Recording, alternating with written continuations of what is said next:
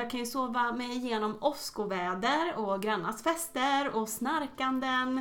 Och så på morgonen när någon annan i huset säger Hörde du det här förskräckliga regnovädret i natt? Så står jag bara där som ett frågetecken och bara Ja, nej men jag, jag hörde ingenting. Jag sov så gott så. Om jag då får säga till lyssnarna nu, Ja. eh, Matilda har ju sovit igenom en jordbävning.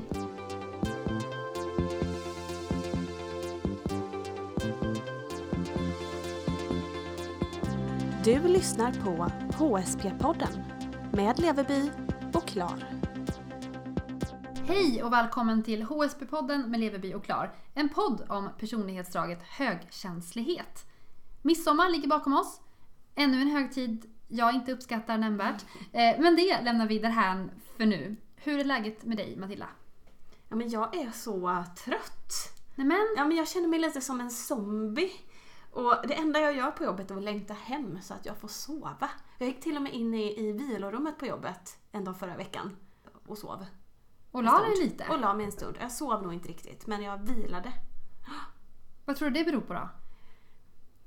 Jag tror att det är att semestern är så nära nu. Nu är det bara en vecka kvar för min egen del och hela kroppen bara längtar. Snart får du vila. Ja, precis. Idag ska vi prata om en revolutionerande behandling som forskare säger förlänger ditt liv.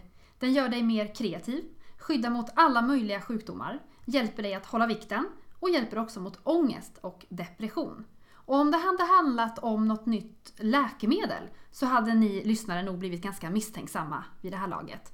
Men vi snackar förstås om sömnen. Som du var inne på Matilda. Ja. Viktig för alla, livsviktig för känsliga och högkänsliga. Hur sover du, Matilda? ja men jag sover ganska tungt vanligtvis. Eh, jag är väldigt svårväckt när jag väl har somnat. Jag kan ju sova mig igenom åskoväder och grannars fester och snarkanden.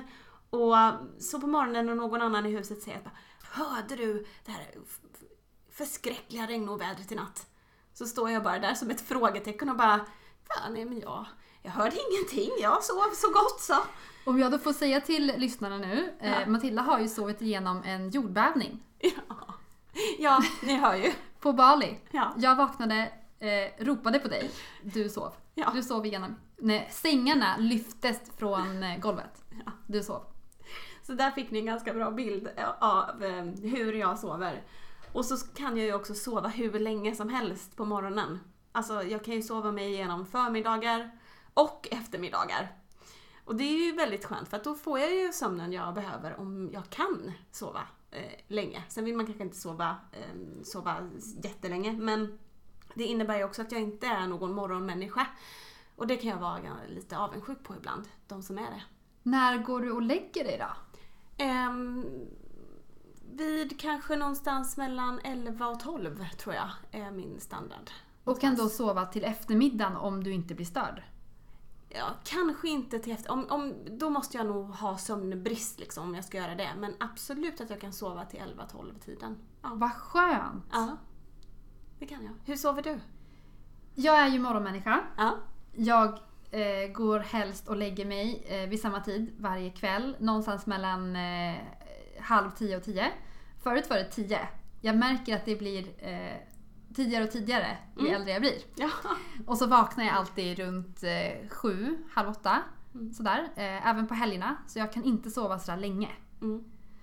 Men jag behöver ungefär eh, nio timmar per natt. Mm. Så jag sover ganska mycket. Mm. Och eh, min bästa grej är ju att gå upp på morgonen, eftersom att jag alltid vaknar samma tid, käka frukost och gå och lägga mig igen. Mm, just det. Mm, det är ju det bästa om jag får välja själv. Mm. Eh, Genom alla helger, semestrar, alltså så fort jag kan så vill jag gå och lägga mig efter frukosten. För då får jag typ 10 timmar sömn. Just det. Och så får du ett annat basalt behov, alltså maten Mm. också tillgodosedd. Det är Ja. därför du behöver Precis, gå upp jag där, tror vaknar du? ju av hunger Mm. och då måste jag gå upp och äta. Mm. Ehm, och kanske för att kroppen är inställd på det på något sätt. Men jag sover betydligt mycket mer nu än tidigare. Och då pratar jag bara sista veckorna.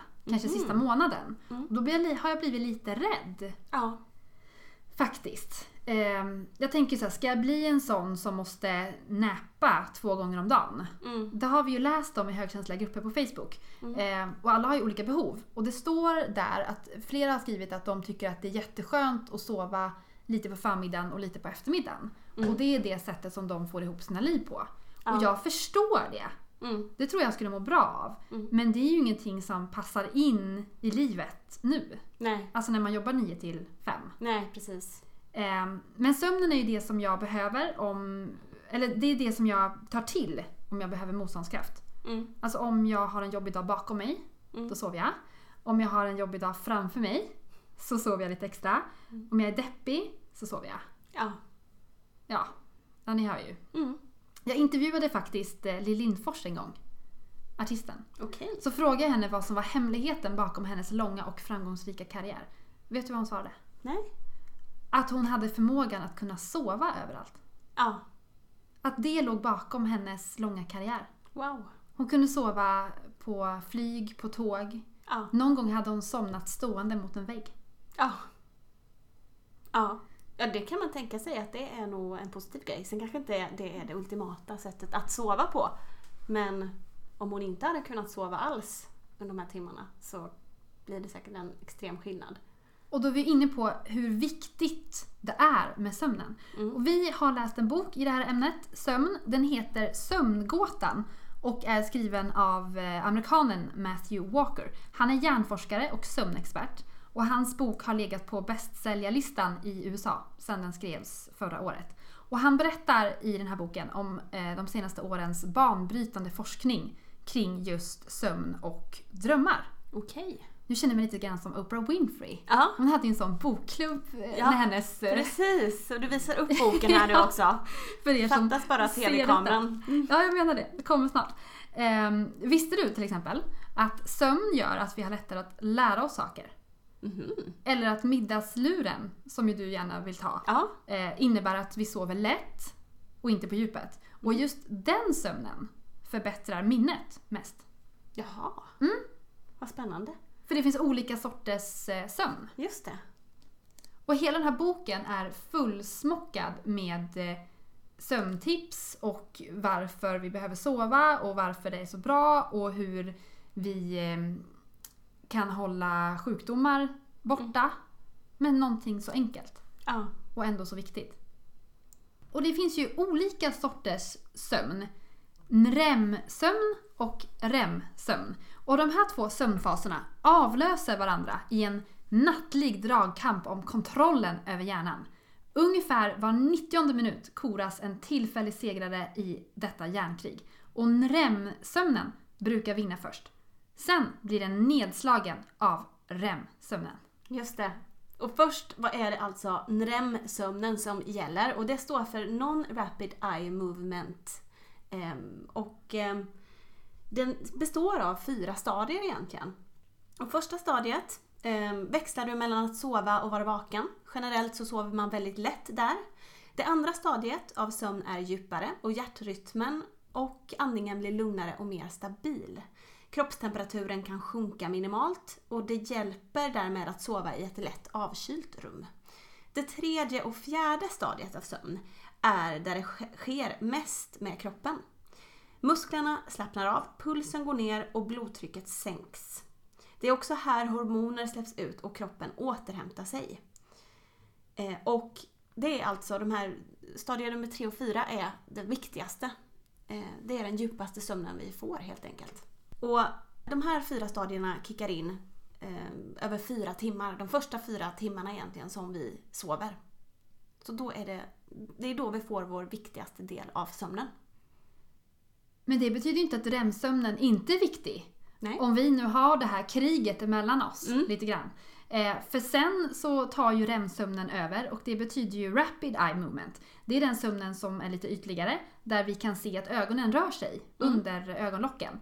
Det är också den sömnen som vi sover lite ytligare på och då vi drömmer. Det. Det är ju då som hjärnan på något sätt ska göra sig av med det här skräpet lite grann. Mm. Och den totala REM-sömnen under en natt brukar ligga på omkring 90 till 120 minuter. Okej. Ja. Kommer du ihåg dina drömmar? Ibland gör jag det. Ehm, Men ibland gör jag det nog inte. Eller så drömmer jag inte. Det vet jag ju inte. Men eh, det där brukar gå i perioder. Och jag vet inte riktigt vad det beror på. Men det kanske är när man har sömnproblem som... eh, Nu spekulerar jag bara hejvilt här. Men när man har mycket av den här REM-sömnen, den lättare sömnen, som man drömmer mer i de perioderna. Jag tror att man drömmer att, att kanske att alla dröm, människor drömmer inte lika mycket. Ehm, men att alla drömmer ju. Mm. Skillnaden är ju om man kommer ihåg sina drömmar Ja, eller inte. nej just det. Mm.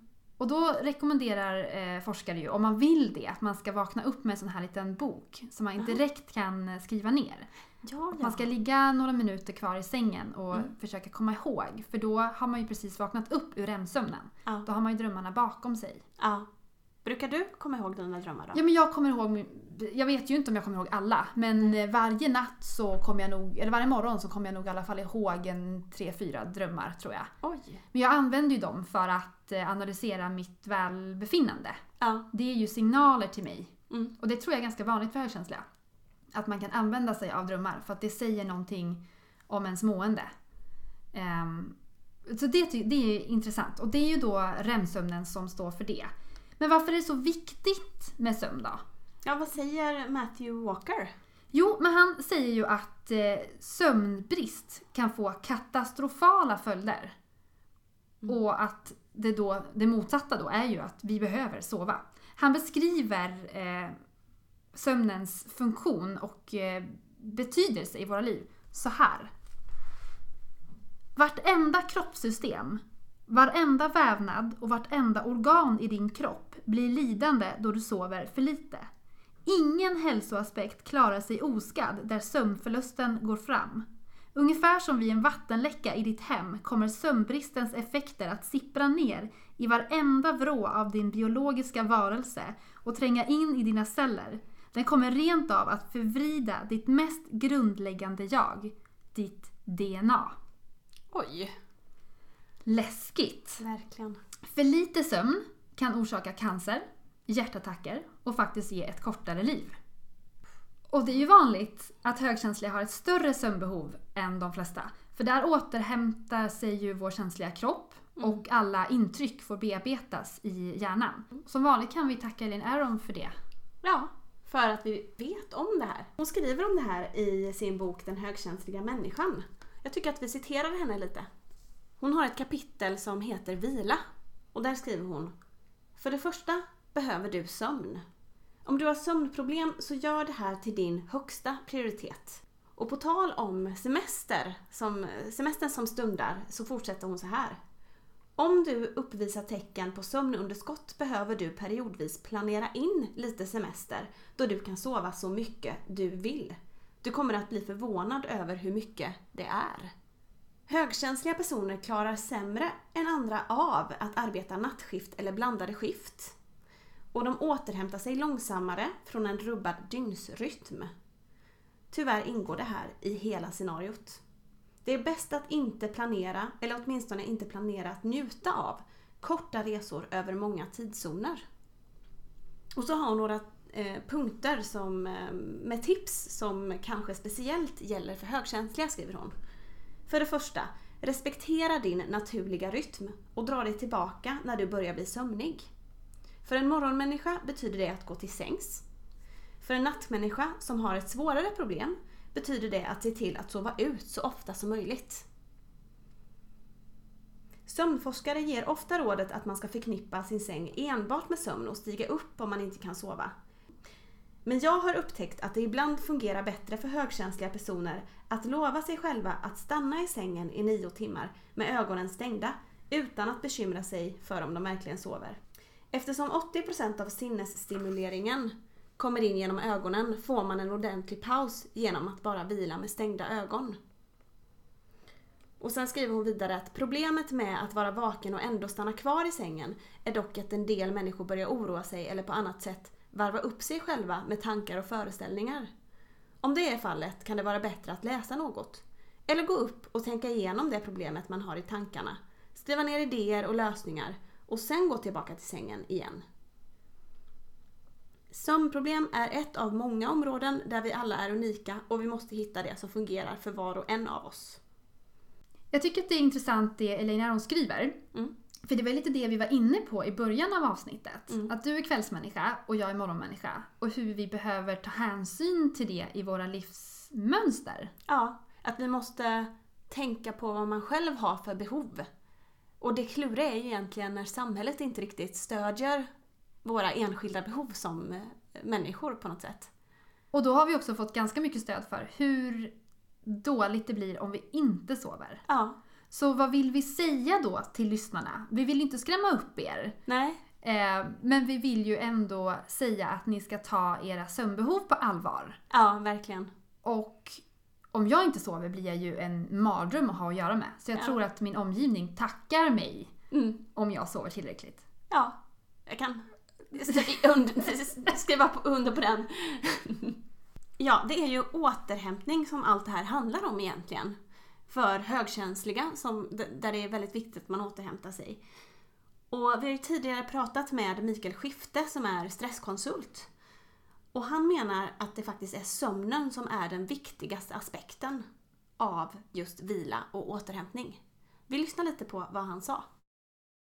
Ja, alldeles självklart behöver du gå ner i varv och bara, alltså sömn är ju till exempel jätteviktigt. Och det är ju den främsta formen av vila kan vi säga. Du behöver ju en ordentlig sömn och det har vi också sett när det gäller utmattning att tappar man sömnen, så länge man har en bra kvantitativ och kvalitativ sömn, då är det väldigt svårt att bli utmattad. Men sen är det också vila. Det är, det är klart att du behöver vila. Du behöver ge kroppen återhämtning. Och eh, du, jag tror att man behöver en rytm också över året med semester, över veckan med helgen, över dagen med små pauser till exempel på arbetet och, och sömn och vila. Så att det är olika rytmer, olika tidsförlopp. Ni som vill lyssna på hela avsnittet med Mikael Skifte kan gå tillbaka och sätta på avsnitt 11 av vår podd för fler tankar och tips om återhämtning. Och slutligen så har vi 12 tips på en bättre sömn. Direkt hämtade från boken Sömngåtan. Får se här om du eh, kan checka av de här Ja. tipsen, om du gör det eh, rätt så att säga, Mm. Matilda. Håll dig till ett fast sömnschema. Gå och lägg dig och stig upp ungefär samma tid varje dag. Det är tips nummer ett. Ja, det går ju sådär för min del. Tvåan. Träning är toppen, men inte för sent på dagen. Försök att träna åtminstone en halvtimme de flesta dagar, men undvik att träna två eller tre timmar innan du ska gå till sängs. Okej. Jag ska ta det i beaktan.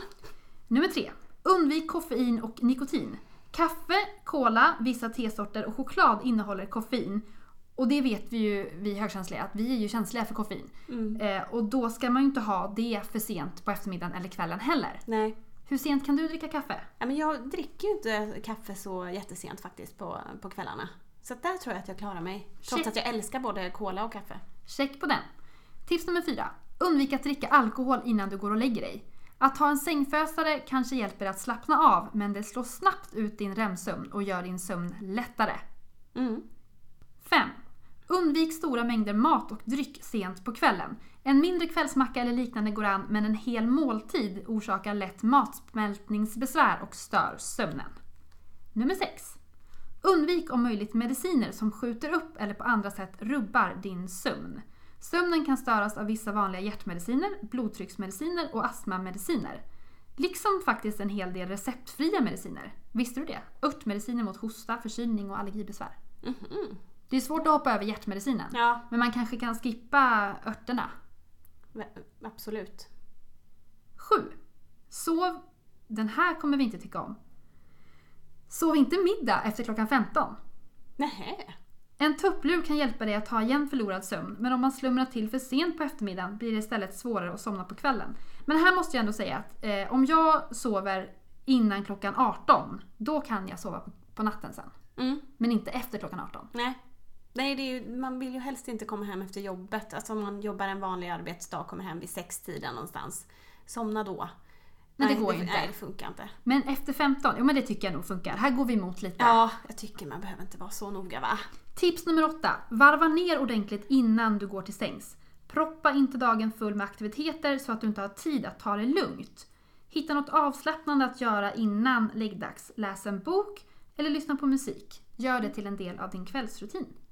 Ja, det där kanske är där jag har missat lite och en anledning till att jag är så trött. För att jag har gjort så mycket saker sent in på kvällen och inte haft tid att varva ner innan eh, jag lägger mig. Jag behöver ungefär två timmar innan sömnen. Mm. Att hela livet på något vis styrs ju av sömnen. Mm. Och sömnen styr hela livet. Mm. Visst är det så? Tips nummer 9. Ta ett varmt bad innan du går och lägger dig. Det sänker kroppstemperaturen vilket kan hjälpa dig att bli sömnig. Det låter ju jätteskönt. 10. Ett sovrum ska vara mörkt, svalt och utan apparater. Röj ut allt ur sovrummet som kan störa dig när du förbereder dig för att sova. Åtgärda allt som låter, ger ifrån sig skarpt ljus och en obekväm säng. Och sänk temperaturen. 11. Tänk på hur mycket solljus du exponeras för. Jaha. Dagsljuset är en nyckelfaktor för den som vill reglera sina sovvanor. Försök att vara ute i solljuset åtminstone 30 minuter per dag.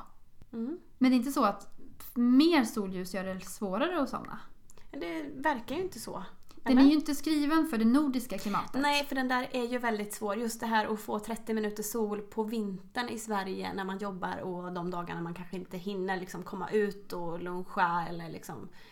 Den är svår. Och Pricka- tvärtom nu när det är sol dygnet runt. Nummer 12. Och det var Elaine Aron inne lite på. Ligg inte vaken i sängen. Nej. Om du märker att du har legat vaken i sängen länge eller om du börjar känna ångest eller oro, stig upp och gör något som gör dig lugn. Mm, Annars kan man få ångest.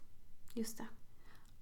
Och med detta önskar vi er en god natt, Ja. höll jag på att säga. Men det är inte riktigt eh, dags än. För först ska Bertil Monegrim få ge oss eh, en fin dikt. Svensk sommar, det finns ingen som du. Så vackert, skön och bedårande underbar.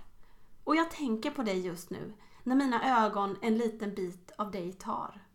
Du kan visa dig genom en pålande bäck, där skogen går över i en vacker äng. Vattnet yr och den är hurtig, glad och käck, när den bygger skum före nästa sväng. Jag tittar upp mot en himmel blå och ser svalan segla på sina vingar. När solen högt på himlen stå och de gulliga molnen ser ut som vita ringar.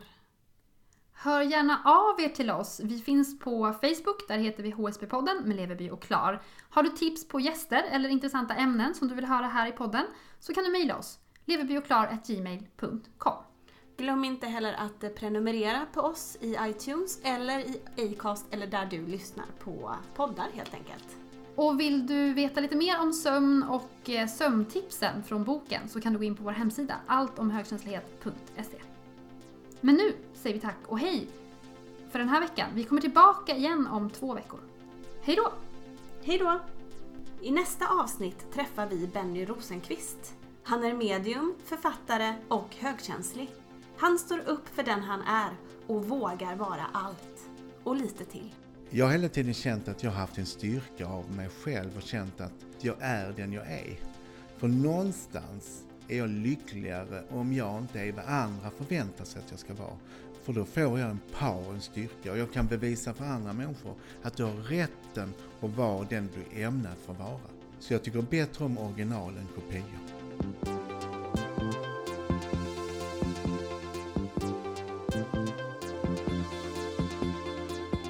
Du har lyssnat på HSP-podden med Leveby och Klar.